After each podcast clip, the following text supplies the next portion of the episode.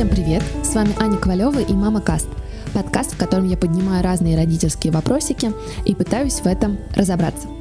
Сегодня будет еще один выпуск в формате круглого стола, который мы делаем вместе с Леной Боровой, автором YouTube-канала «Мать года». Сегодня клевая тема, я ее очень люблю. Это тема активные отцы, папы в декрете. Тема, наверное, еще не самая традиционная и, может быть, даже немножко революционная для нашей страны, а жаль. Я считаю, что это надо менять, поэтому сегодня мы позвали в гости Юру Сальникова, папу двоих малышей, папу в декрете. И сегодня мы с Леной узнаем у него, как он себя чувствует в этой роли, а, как к нему относятся окружающие, как они воспринимают то, что он такой full-time папа. И, наверное, поговорим о том, что для него самое сложное и самое классное в том, чтобы быть активным отцом. Но прежде чем мы начнем, я хочу сказать, что этот выпуск выходит при поддержке Нутрилон гипоаллергенный 1, специализированной смеси для малышей с риском развития аллергии. Сейчас будет информация для родителей, чьим детям специалист диагностировал риск возникновения аллергии и рекомендовал Нутрилон гипоаллергенный 1. Дети, в общем-то, похожи на своих родителей, как внешне, так и внутренне. Но помимо хороших черт, они могут перенять и что-то не очень хорошее, например, аллергию. Если кто-то из ближайших родственников, а это могут быть родители, братья или сестры, страдает аллергией, то для ребенка важно правильно подобрать питание, особенно в случае перехода на искусственное вскармливание. А чтобы избежать развития аллергии у малыша, не бойтесь обращаться за помощью к специалисту. В большинстве смесей присутствует цельный белок, один из первых аллергенов, с которым сталкивается ребенок. А нутрилон гипоаллергенный 1, благодаря своему составу, в который входят пребиотики ГОС, ФОС и частично расщепленный белок, снижает риск возникновения аллергии у малышей. Более подробно с продуктом можно ознакомиться по ссылке в описании к этому выпуску. Но помните о том, что перед применением всегда нужно проконсультироваться со специалистом. И да, еще раз напоминаю, что грудное молоко — это лучшее питание для детей раннего возраста. Ну что ж, давайте начинать. С нами сегодня Юр Сальников, папа трехлетнего Федора, и не просто папа, а папа в декрете, активный отец. У нас на самом деле сегодня должно было быть два декретных папы, но в последний момент папа сказал о форс-мажорных обстоятельствах и отменил.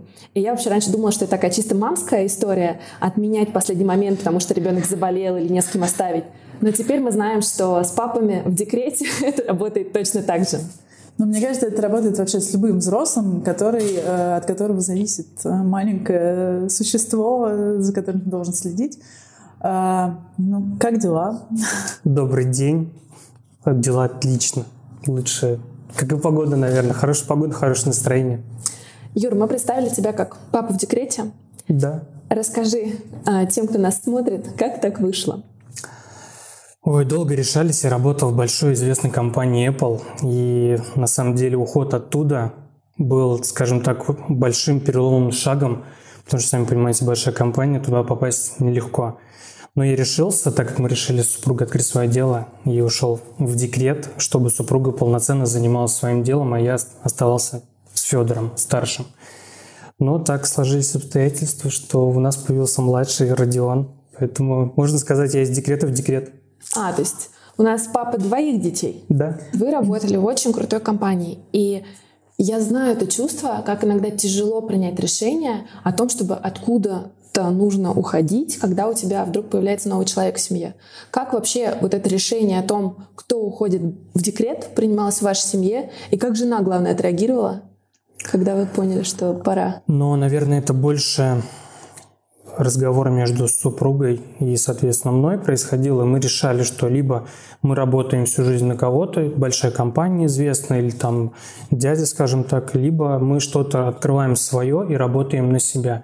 И чтобы заработок был не урезанный, то есть, там, к примеру, я получаю ну, количество денег, и все, я в этом урезан, а шагнуть куда-то больше то есть заработать больше, открыть для себя другие горизонты. И, соответственно, мы приняли решение вот именно такое, что я ухожу и даю полноценное действие супруге, чтобы мы не видели ограничений нигде и шли только вперед. И как другие родственники отреагировали? Слушайте, все очень позитивно отреагировали на это, потому что Ну, во-первых, это решение, которое все приняли и осознали, что да, действительно так делать нужно. Независимо какая компания, независимо какой заработок, нужно уходить и двигаться и развиваться вперед. Соответственно, мы сделали этот шаг, я сделал. И супруга нормально на это отреагировала, родственники тоже все положительно на это отреагировали. Претензий вообще ни у кого не было, что как так, ты же отец, ты должен зарабатывать деньги, а тут мама будет. Ну, то есть вообще никто так не сказал? Нет. Никогда за все это время ни один человек не так не сказал? Знаете, у нас в России менталитет такой, что все вот э, живут по шаблону. Работает папа, мама в декрете. Вот эти шаблоны надо ломать. Это что их ломать надо, я понимаю, но просто я, ну, простите, я не верю, что к вам никогда никто не подошел и сказал, ну, что, что не, не мужик, ничего. Но почему-то все говорят, э, знаете, в соцсетях могут написать такую информацию, но в лицо никто. А что пишет? Ну, иди зарабатывай деньги, что ты, чем ты тут занимаешь. То есть, к примеру, мы сейчас развиваемся на модной площадке ТикТок, да, и мне часто там пишут, ну, а уже... вы это вы с сыновьями? Да. О. Э, из разряда мужик, иди зарабатывай деньги, ты чем тут занимаешься? Но я скажу так, что я лучше буду заниматься детьми и больше посвящать времени им, потому что давайте рассуждать правильно. Они получают в основном женское воспитание. В детском саду в основном женский коллектив. В школу, в садике женский коллектив. То есть он получает мужского внимания минимальное количество. И дай, это будет учитель физкультуры в школе, и то там в основном тоже бывают девушки, женщины, в университете, а потом в армию. В армии его не сделают никем. То есть получается, он не получает мужского именно воспитания, он получает максимально женского. Ну, ну, ну тут э, некоторые поспорили бы с вами, что там, ну просто это нет ничего там плохого или хорошего. Главное, чтобы он видел разное, главное, чтобы он видел там скорее здоровые отношения между людьми какого бы пола эти люди не были. Ну, мне кажется, я не спорю. Но эм, ну, это, вот вообще как реагируют? Э, типа говорят, ой, круто, ничего себе. Знаете, вот э, да, друзья, к примеру, отцы, когда я пару, ну, пару раз пересекался, э, получается разговор такой, что, блин, а как ты остаешься, памперсы меняешь? То есть Мужчины женщинам в лицо никогда не говорят там что-то. Они вот как между собой, да, да, да, между собой вот мне задают вопрос, как там, что, но чтобы услышала супруга, что он задает такие вопросы, нет. То есть у нас мужской коллектив такой стержень закрытый. То есть женщины не, не, не, не должны знать. А вами восхищаются вообще мужчины вокруг? Много задают вопросов, как я с ними справляюсь. Ну и я даю информацию, как я именно провожу время, к примеру, со старшим Федором или с младшим Родионом. У меня что с одним, что с другим проблем вообще нет. То есть, ну, первый опыт на Федоре, он такой сформировался, и Родион сейчас идет, скажем так, по шаблону Федора. И, в принципе, нормально. Плюс Родиону еще Федор помогает. Да, уже помощничек, уже может поднести чего-нибудь. Ну, да, когда ему говорим там, да, игрушку или поделись чем-нибудь, он как бы делится и понимает, что Родион младший брат, и что он в, урезан, скажем так, в каких-то возможностях, и он ему помогает.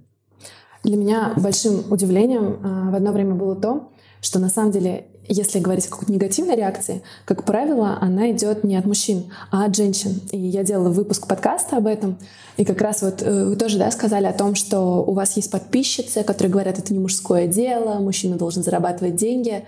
То есть в головах всех кажется, что мужчины боятся осуждения мужчин. А на самом деле получается, что вот эта установка, она в том числе женская. Но женщины, знаете, даже находясь на площадке, когда я поднимаю, вот они разговаривают между собой, у них какая-то проблема. То есть, к недавно случаем был, одна мама с другой общается, ну, как бы мы друг друга знаем на площадке, и она говорит, блин, ну, младшая не хочет засыпать днем. И у нее проблема. Я говорю, ну, попробуйте вот так, вот так. И когда человек понимает, что я компетентен в ее вопросе, все, расположение ко мне совершенно по-другому уже. И все мамочки в основном пишут негатив, а люди которые, наверное, до 20 лет. То есть они не понимают, они живут а, молодой жизнью, для них клубы, развлечения. И вот этот шаблон, то, что отец должен зарабатывать деньги, на них ложится, но они пока его не разбирают по полочкам. То есть когда даже коснется вопрос у них в семье распределения вот этого, угу. что кто уходит в декретный отпуск, они, наверное, будут сначала вешать на себя шаблон, что я там мужчина, я должен идти зарабатывать деньги, а потом уже смотреть на это по-другому. То есть, если бы, мне кажется, любому мужчине задали вопрос, ты хочешь работать всю жизнь на кого-то, ходить на работу пять дней в неделю и там с 8 до 6 вечера, или ты хочешь, чтобы твоя супруга развивалась так, чтобы ты потом отдыхал и проводил время, как тебе надо, поверьте, любой мужчина скажет, я дам дорогу супруге. Я, я, я понимаю прекрасно, но вот, э, извините, вот смотрите, э, папа, который ходит в декрет, это все равно немножко там экстремально для, для нашей страны, для наших широт. Но пока еще. Пока еще, да. Но я вот считаю, что э, тут должны быть абсолютно равные права и у мамы, и у папы, и, в принципе, я, мне, мне нравится такая идея, я бы с удовольствием вообще поменялась.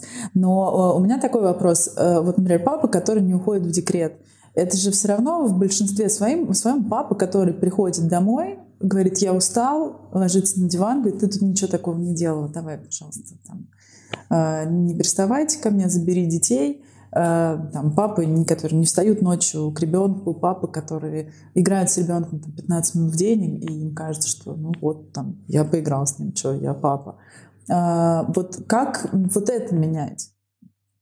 И вообще, вот как в вашем окружении, какие папы вот они? Вот то, что вы описали, это да, шаблон. Это шаблон, но который... Шаблон появляется не просто так.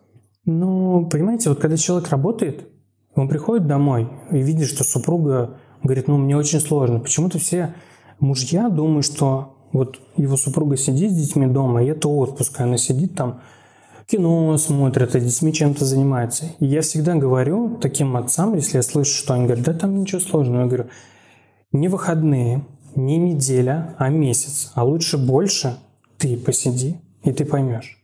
То есть вот этот шаблон сразу рушится, когда отец находится, еще раз говорю, месяц или больше с ребенком. То есть мама а, кстати, оставляет вопрос. и уходит. А у вас до того, как появился ребенок, тоже было это понимание? Или это пришло как раз в декрете, что все не так э, легко?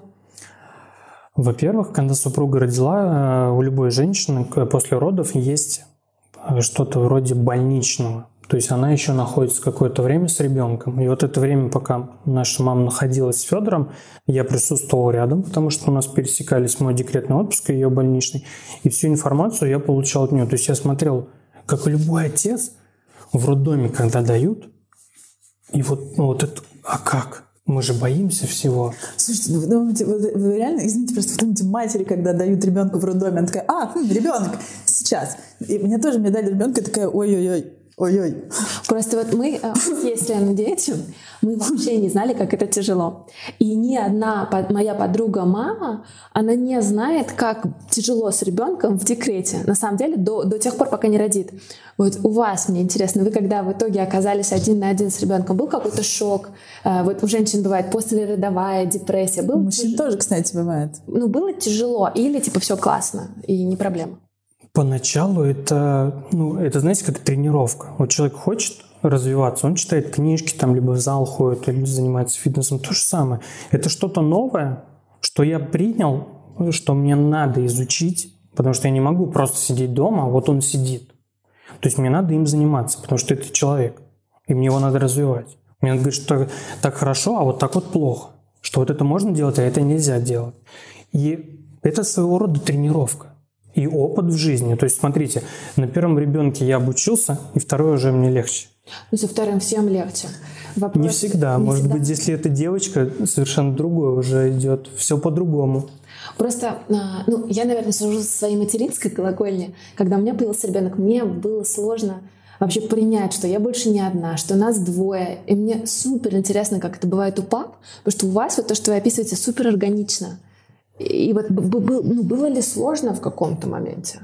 Может быть, и были сложные такие моменты. Я сейчас не вспомню, честно, эти моменты. Но это как, вот знаете, вы тренируетесь, есть барьер. И вам этот барьер надо пройти. И я вот то же самое. Была сложность, я ее просто прошел. Не обратил на нее внимания. Да так у всех. Но у вас были сложности с детьми, вы же справлялись, проходили ну, справлялась, но мне до сих пор нет. Ну, ну хорошо, я сейчас скажу еще про стереотипы, да. А, извините, я вот ни в коем случае не хочу обидеть, чтобы это не прозвучало обидно. А, есть такой стереотип, что мать, она должна быть идеальной матерью, она должна быть вот хорошей матерью. когда отец просто ну, присутствует в жизни ребенка, в нашем обществе считается, что типа, ой, ну какой он молодец, ну он там вот ребенка на выходные забрал и там уехал куда-то, какой он молодец. А это, ну, совсем не 50% акций ООО ребенок получается, это все равно получается там 15%. И вот э, когда ты женщина и ты родила ребенка, э, у общества от тебя гораздо больше ожиданий. Поэтому я тут как раз понимаю, о чем Аня говорит, что это немножко не так, что ты видишь сложность, ты с ней справляешься. Ты видишь сложность, ты, не дай бог, кому-то об этой сложности говоришь, тебе говорят, что просто, извините, просто пиздец, ты очень плохая мать, ты вообще ни с чем не справляешься. А вот я в свое время, говорит, например, какая-то бабушка, а, и потом еще ты какое-то время мучаешься, потом ты решаешь эту проблему. Ну вот, короче, это вот такие вот шаги. В отцовстве как вы это ощущаете? Ну, это, знаете, получается, вот то, что вы объяснили, что он говорит, да я тогда там легко справлялась. Цивилизация не стоит на месте. Есть куча помощников, вспомогательных вещей каких-то. И в свое время, когда воспитывали нас, не было там телефонов. Сейчас есть телефоны. Многие говорят, телефоны, мультики нельзя давать. Но если мы не будем ребенку этого давать, он будет отставать в развитии.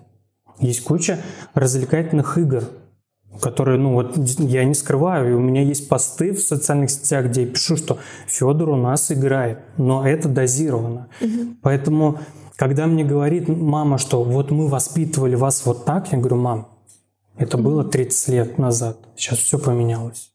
И я не слушаю людей, которые мне говорят там, вот мы воспитывали вот так. Я смотрю на человека, да, и когда у этого человека ребенку уже там к 20 годам, это, скажем так, устаревшая информация у вас. Сейчас все по-другому. Это не устаревшая кажется, информация, потому что, ну, как бы про то, что я хреновая мать, я слышу просто регулярно. Ну, я это пишу... понятие, может быть, вы хреновая ну, мать. в смысле, ну, как я веду блог, да, я получаю просто за все. Я получаю за, за то, что у меня татуировки, за то, что у меня пирсинг. Курение. Э, а? Куришь. Да, за то, что я там курю, о боже, э, за то, что я иногда говорю, что там, э, вот мне нужно какое-то время для себя, я одна воспитываю ребенка. Э, и я за каждую вот эту вот историю я получаю в директ там одно-два сообщения о том, что я там типа, плохая мать. Потому а... что вы не в шаблоне. Я понимаю, что я понимаю, но просто я к тому, что вы-то, наверное, по этому поводу не получаете. Ну, то есть, э, или получаете. Вот вам пишут какой-нибудь негатив? Да даже если пишут негатив, ну, если на каждый такой негатив обращать внимание, ну... Это Нет, смотрите, вопрос. Вопрос обращ... Лены не в том, как реагировать на этот негатив, а вообще есть ли он. Да, как реагировать, да понятно. Я считаю, что это вообще, ну, как бы, это мое только дело, что я делаю там и до какого возраста я кормлю. Лена просто про то, что каждая мама мучается тем, что она плохая мать. И нам очень интересно узнать, а вообще есть ли такие комплексы у мужчин?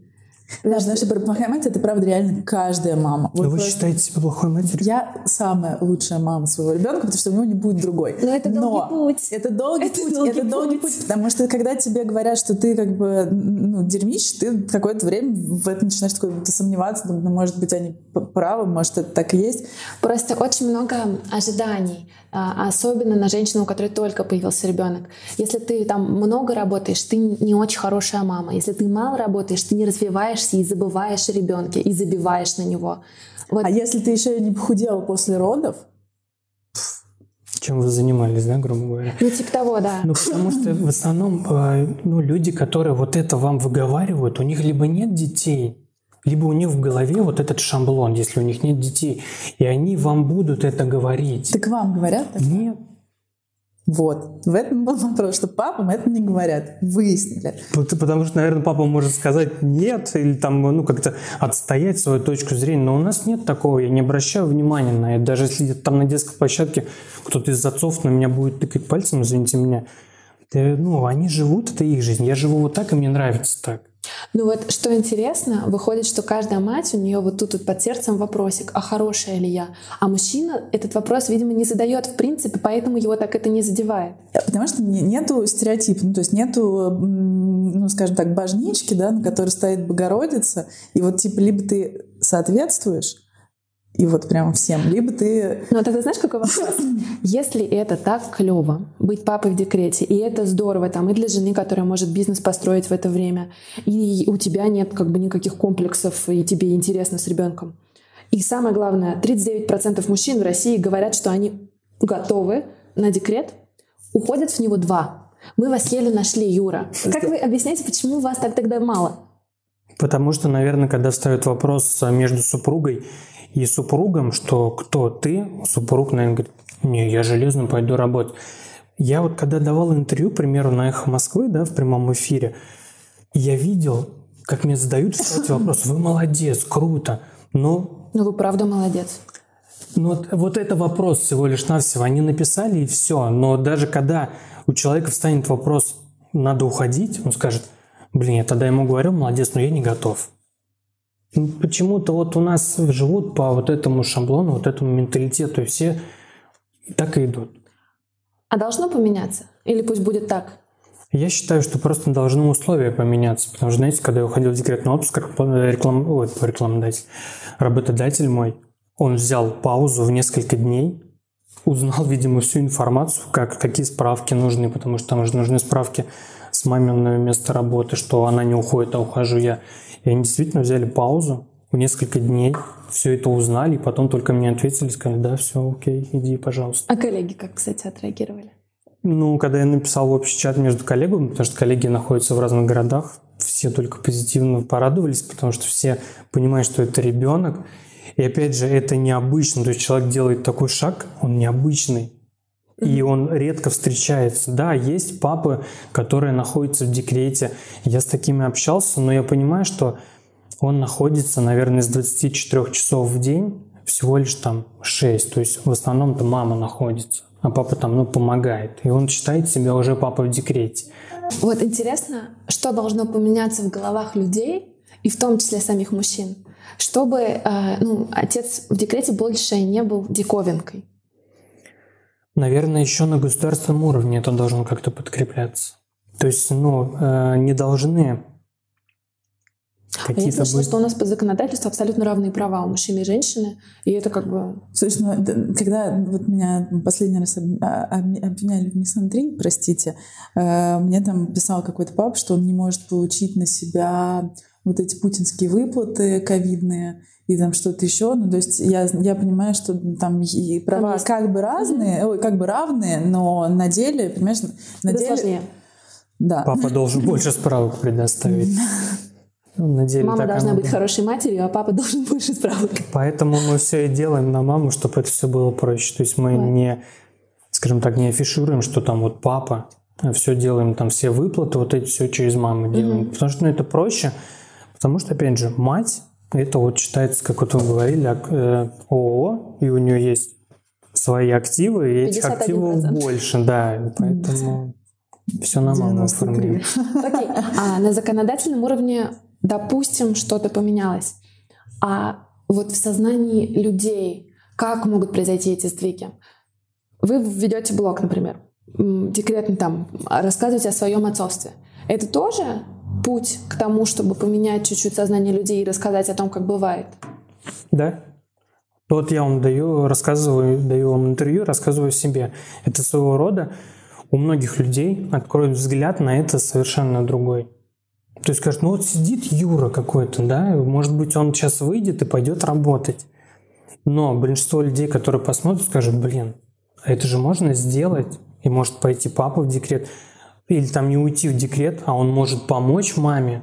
Во-первых, отцы должны понимать, что помощь маме своего рода, это декретный отпуск, это не отпуск, это работа. Только вы работаете... Запомните это. 24 на 7, у вас нету отпускных, у вас нет обеденного перерыва, у вас нету просто ни больничных, ничего. Вы всегда работаете, и это работа. И отец должен помогать в этой работе, а не так, что ну ты же в декретном отпуске сидишь, вот ты и сиди, а я деньги зарабатываю. А вот слушайте, вот про мужское воспитание, кстати, э, такой у меня вопрос есть. Э, ну вот, предположим, я мать-одиночка, э, и в какой-то момент в моей жизни появляется там вот партнер-мужчина. И, короче, и появляется вот мужчина. Как вообще, вот, ну, там, вы отец, вот как выстраивать отношения ребенка там, со взрослым мужчиной? Если это происходит не с типа супер маленьких пеленочек. Как только мужчина, ваш мужчина потенциальный будет максимально уделять времени ребенку, проводить с ним, без разницы, что он с ним делает, играет, там вместе посадил его на стол, готовит, или там вы вовлечены, и ребенка вы вовлекаете в свою вот эту вот э, жизнь между вами и вашим потенциальным будущим мужем там, или супругом, он автоматически тоже вливается, и у вас образуется семья. То есть не так, что вы занимаетесь, вот, вот вроде бы это твой новый папа, да, а если этот папа вообще никак не проявляет э, интерес к ребенку и не вовлекает его в вашу жизнь, то есть у вас между собой есть какие-то отношения, а вот между ребенком и папой нету, и, соответственно, будут эти разрывы. Если мужчина вовлекает полноценно вот эту вот э, семью ребенка и работает и с вами в отношениях, и с ребенком, ребенок на автомате уже будет развиваться и понимать, что это вот человек, который мне дает информацию. Мама дает одну информацию, а вот он дает другую информацию. И все. И потом он просто его будет воспринимать. Я всегда говорю так. Отец — это не тот, кто сделал, а тот, кто воспитал. Это вот у меня, объясню почему, опять же, да, у меня сложилось вот это в голове, и я это держу. Потому что мой родной отец от меня, ну, скажем так, отказался.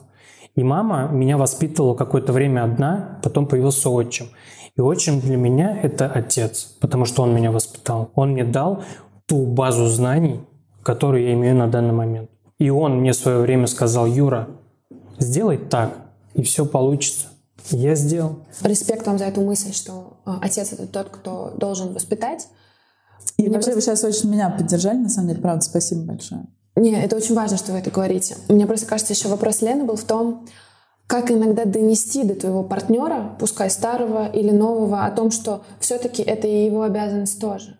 И, может быть, вы... Ну, не то, что обязанность, ну, слушай, ну, что это его опция такая. Ну, опция, да, которой желательно воспользоваться. Да, ну, вот, вот в том что совершенно не обязательно, потому что, на самом деле, ну, как бы вот в моей ситуации там есть еще папа, но как бы там, ну, короче, он есть, он живой, как мы обсуждаем, что все Просто живут. мы, когда с Леной готовились а, к этому выпуску, мы обсуждали, что даже в семьях наших знакомых часто вроде бы папа присутствует, но часто не присутствует. Да, типа это полная семья, но там, по, по сути, это мать-одиночка и мужик, который там приходит Деньги приносит, да? И то не всегда. И тут вот просто вопрос, как правильно, ну, не знаю, скоммуницировать с партнером, что ребенок, как говорит Лена, это общее ООО.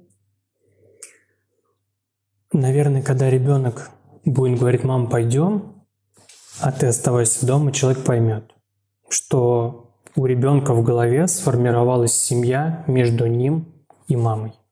И он просто не будет брать и всячески говорить, ну ты иди работай.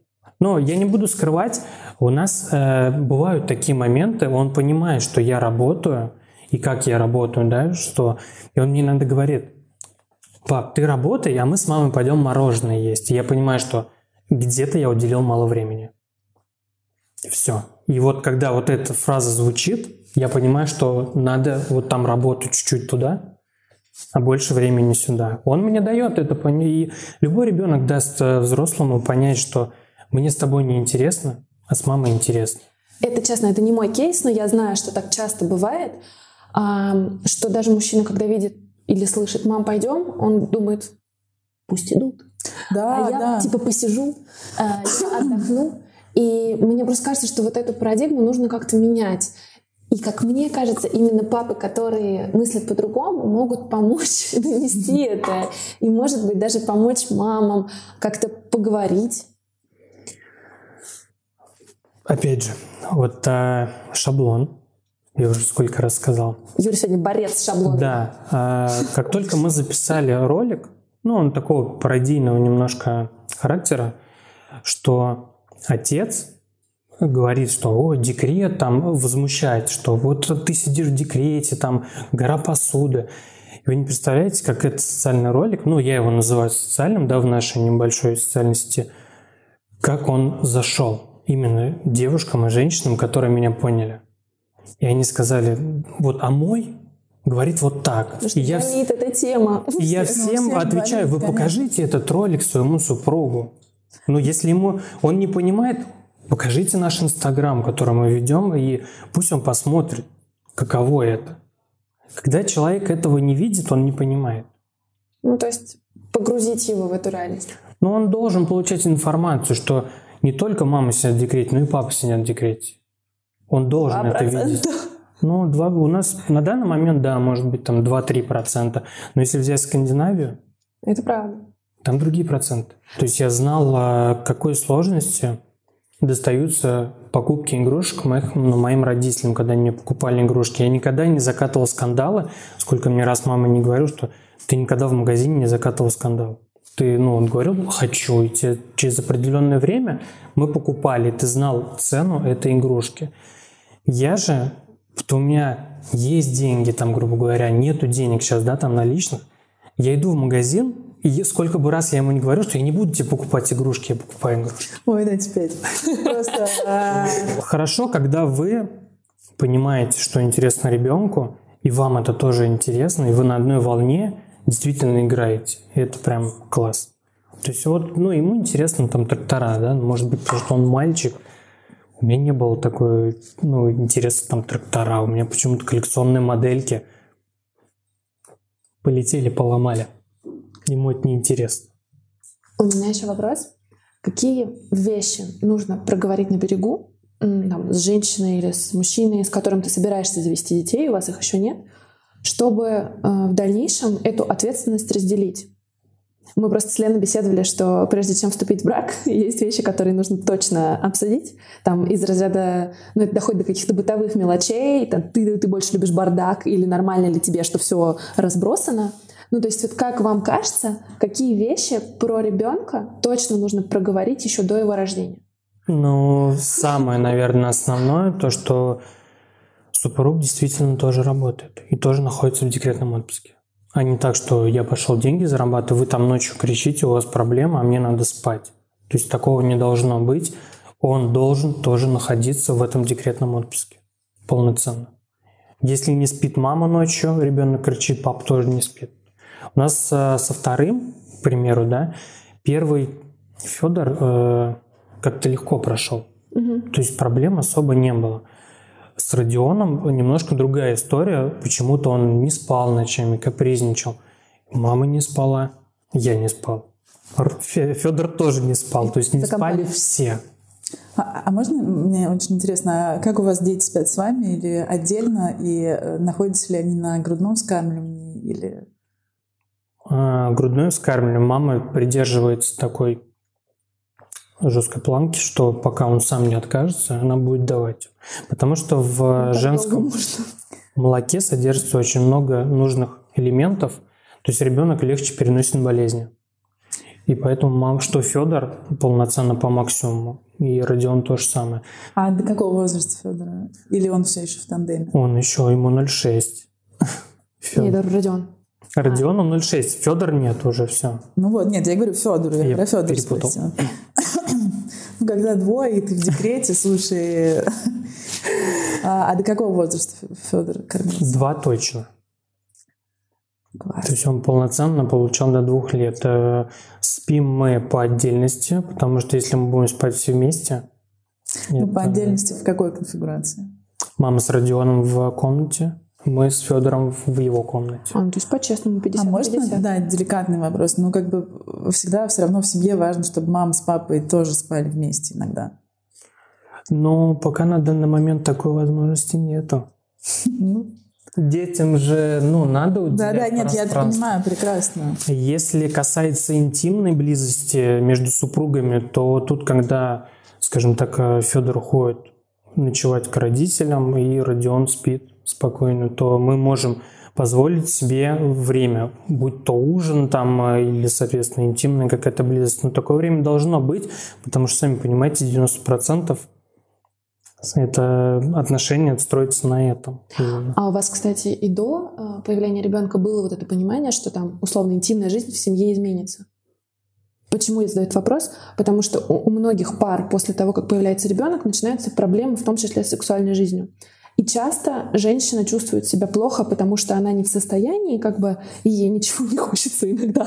И она себя чувствует еще виноватой по этому поводу, что типа, да. «А, я не хочу. А и самое главное, а я слышала это в своей, ну, как бы, к себе, что типа, ну он же мужчина, ну ты не понимаешь. При том, что я честно могу сказать, я просто вот на тот момент была там дико уставшая, в принципе, я как бы, ну, люблю интимную близость, давайте так скажем. Когда у меня появился ресурс, я поняла, что ну, не все потеряно. А тогда мне казалось, что, господи, боже мой, пусть меня никто не трогает, потому что еще ребенок, который все время тебя трогает, на тебе ну, сидит, такое, да. и, и ты просто хочешь, чтобы тебя не трогал никто, и ты сидел в вакууме. И смотрел в потолок. Вот мы, э, в частности, с супругой вводим, наверное, больше для меня такое, не знаю, обучение, что 8 объятий в день у нас должно быть.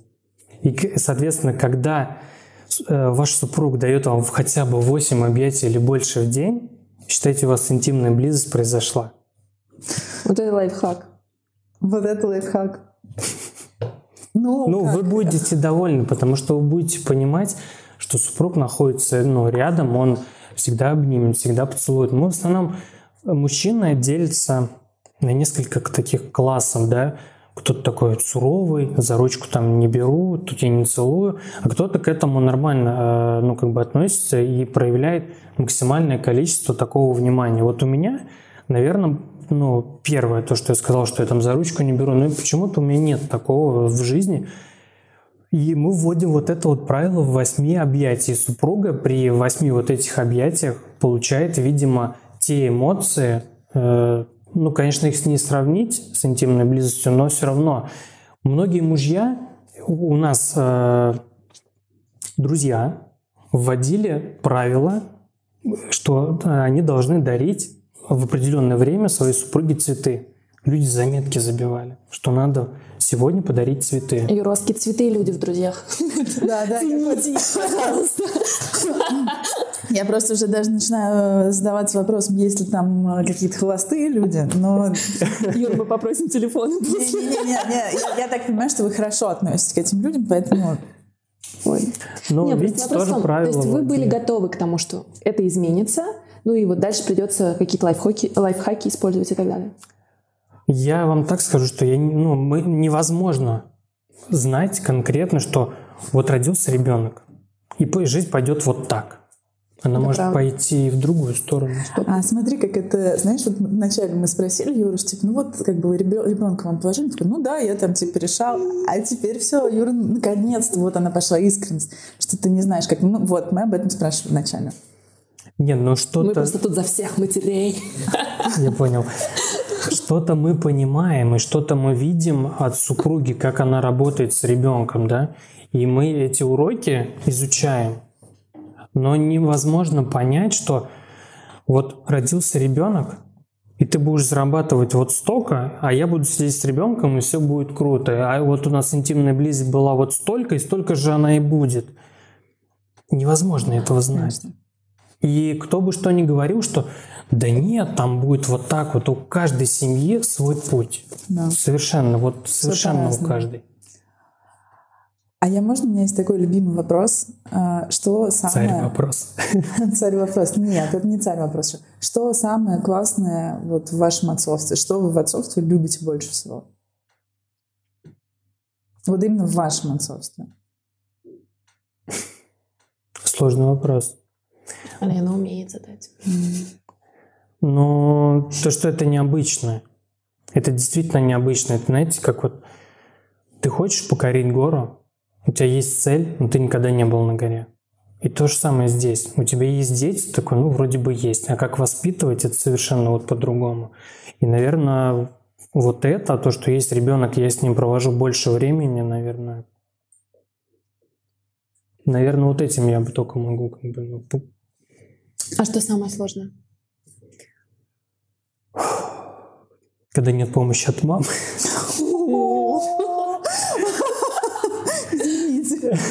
Юр, скажите э, честно, где сложнее? В офисе, на работе или дома с детьми? Дома с детьми. Все. Оставайтесь с нами жить, Юр. А, ну, шутки шутками. Но я думаю, что мы можем а, подходить к концу и задать самый главный вопрос на которые очень сложно отвечать всем. Да? Задавай. Ну, вообще обычно это вопрос, почему вы мать года, но вы отец года, поэтому... Но можете отвечать на вопрос, почему вы мать года. Как вам больше нравится? Мы же ломаем э, шаблоны. А как вот, если кто-то на улице скажет, ой, он там мать, это обидно или это классно? Я не буду обращать на это внимание. естественно. Ну, ну а что такого? Это сказал человек, который не понимает. И он живет в своем шаблоне. У меня в голове вот так, что если он такой говорит, значит, у него шаблон. Ну пусть он живет по своему шаблону. Мгм. Я живу не так. Почему все богатые известные люди становятся богатыми и известными? Потому что они не живут по шаблону. Ну, вот элементарно. В школе, в основном, посмотрите, а, Роман Абрамович. Он же не учился на отлично. Были тройки у него. Но почему-то он стал известным и богатым. Потому что он не жил по этому шаблону, он не учился на отлично и не ходил там, не сдавал экзамены на отлично. Он учился на тройке, он добивался, он искал варианты. Так, а как бы мне, чтобы мне двойку не поставили, списать? То есть человек, который учится не на отлично, добивается больше в жизни. То же самое, блин, и здесь. Когда человек мне говорит, он, мать идет, по шаблону живет. Так почему вы отец года? Не знаю. Потому что, наверное, я в том процентном соотношении в меньшинстве нахожусь, и я необычный человек, который живет необычной жизнью. Дети — это кайф, и что хотите? Дети — это кайф, но надо рассчитывать свои финансовые возможности, и надо уделять в этой жизни время себе. А вот, кстати, очень интересно, матери часто, ну, есть такая тенденция, мы забываем о себе, потому что руководствуемся иногда потребностями, желаниями ребенка. Вот у отцов есть такое? Да, есть такое, потому что, ну, вот смотрите, э, вы говорите, у нас у матерей, я считаю, это своего рода мать, только с другого ракурса. И то же самое у нас, ну, есть. Но вот у вас воспитание, вы восп- воспитываете вот так вот, а я воспитываю вот так вот, немножко может быть по-другому. Где-то нам мама говорит, что нет, ты тут перегибаешь палку, надо немножко по-другому. То есть, ну, я так... Пожестче? Наоборот, наверное, помягче. Помягче. Потому что мужское воспитание, наверное, оно такое жесткое. М. Но я не, я не приверженник того, что когда ребенок плачет, и там жалеть его. То есть ему надо объяснить. Ты ударился, это больно, да, ты понимаешь, да, что туда не надо идти. Ну, это зависит от ситуации, мне кажется. Извините, Ну, сейчас я да. полезу спорить, но, типа, когда ударился, я, кстати, тоже не вскакиваю. Или когда они там рамсят с другими детьми, я не вскакиваю, я считаю, что они должны как-то сами разобраться. Но если он плачет, потому что он не может понять, что он сейчас чувствует, и это какая-то там, ну, как бы сложная эмоция, то мне кажется, вот в этой ситуации я всегда подхожу и пытаюсь ему это объяснить, ну, получаю там пару раз по щам, потом Но у вас есть разделение вот это, что ага, там он может сам разобраться, а тут я должна помочь. А у многих матерей, вы посмотрите, они сразу скакивают, бегут, ой, ты мой хороший, ой, ты...» Ну, блин, ну потому что он такой хороший. Ну, и вот, Вы должны понять. да я понимаю, но... вас вообще по, по исследованиям в- ну, у мужчин, у любого человека, который prime э, care, caregiver, у него уровень окситоцина такой же, как у там, родившей женщины. идет. Ну, в смысле, вы сдавали кровь? Нет, но понимаете, наверное, я вам говорю то, что происходит в нашей жизни, что у меня нет такого, я не бегу. Если он не дает свои игрушки, значит, ну, он не готов ими делиться. Я всегда, э, или там многие матери говорят, что вот там Иван, поделись с Федором игрушкой, да, когда Иван тянет, точнее, Федор тянет у Ивана игрушку. Я всегда на эту ну, ситуацию смотрю так.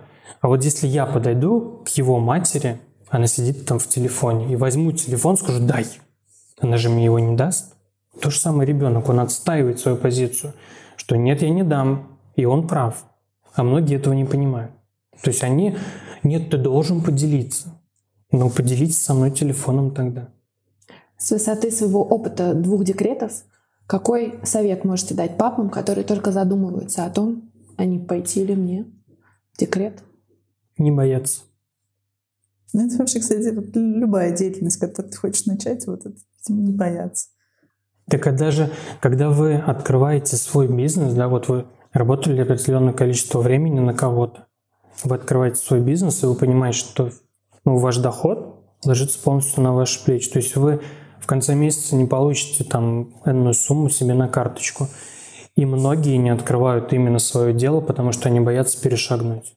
Я, Я когда тоже вот уходил в декретный отпуск, я думал, блин, ну как? Это вот, Как ну, со скалы. да, то есть супруга будет зарабатывать деньги. А если не пойдет? а где взять денег? И я сидел в декретном отпуске и продумывал так, а если не пойдет, надо ну, искать угу. отдельный выход, чтобы как-то ну, вытащить ситуацию. А ну, была какая-то неловкость в том, что ну, супруга зарабатывает, а я как бы дома сижу? Ну это же я ей дал возможность читать. Ну то есть мы пришли к такому решению, что я беру на себя время с детьми, а ты развиваешься. А вы пользуетесь ситерами, бабушками?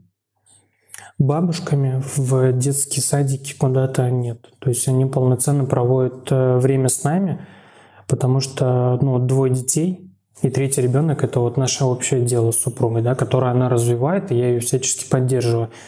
И я приверженник, и она приверженец, что если мы отдадим в детский сад, а это...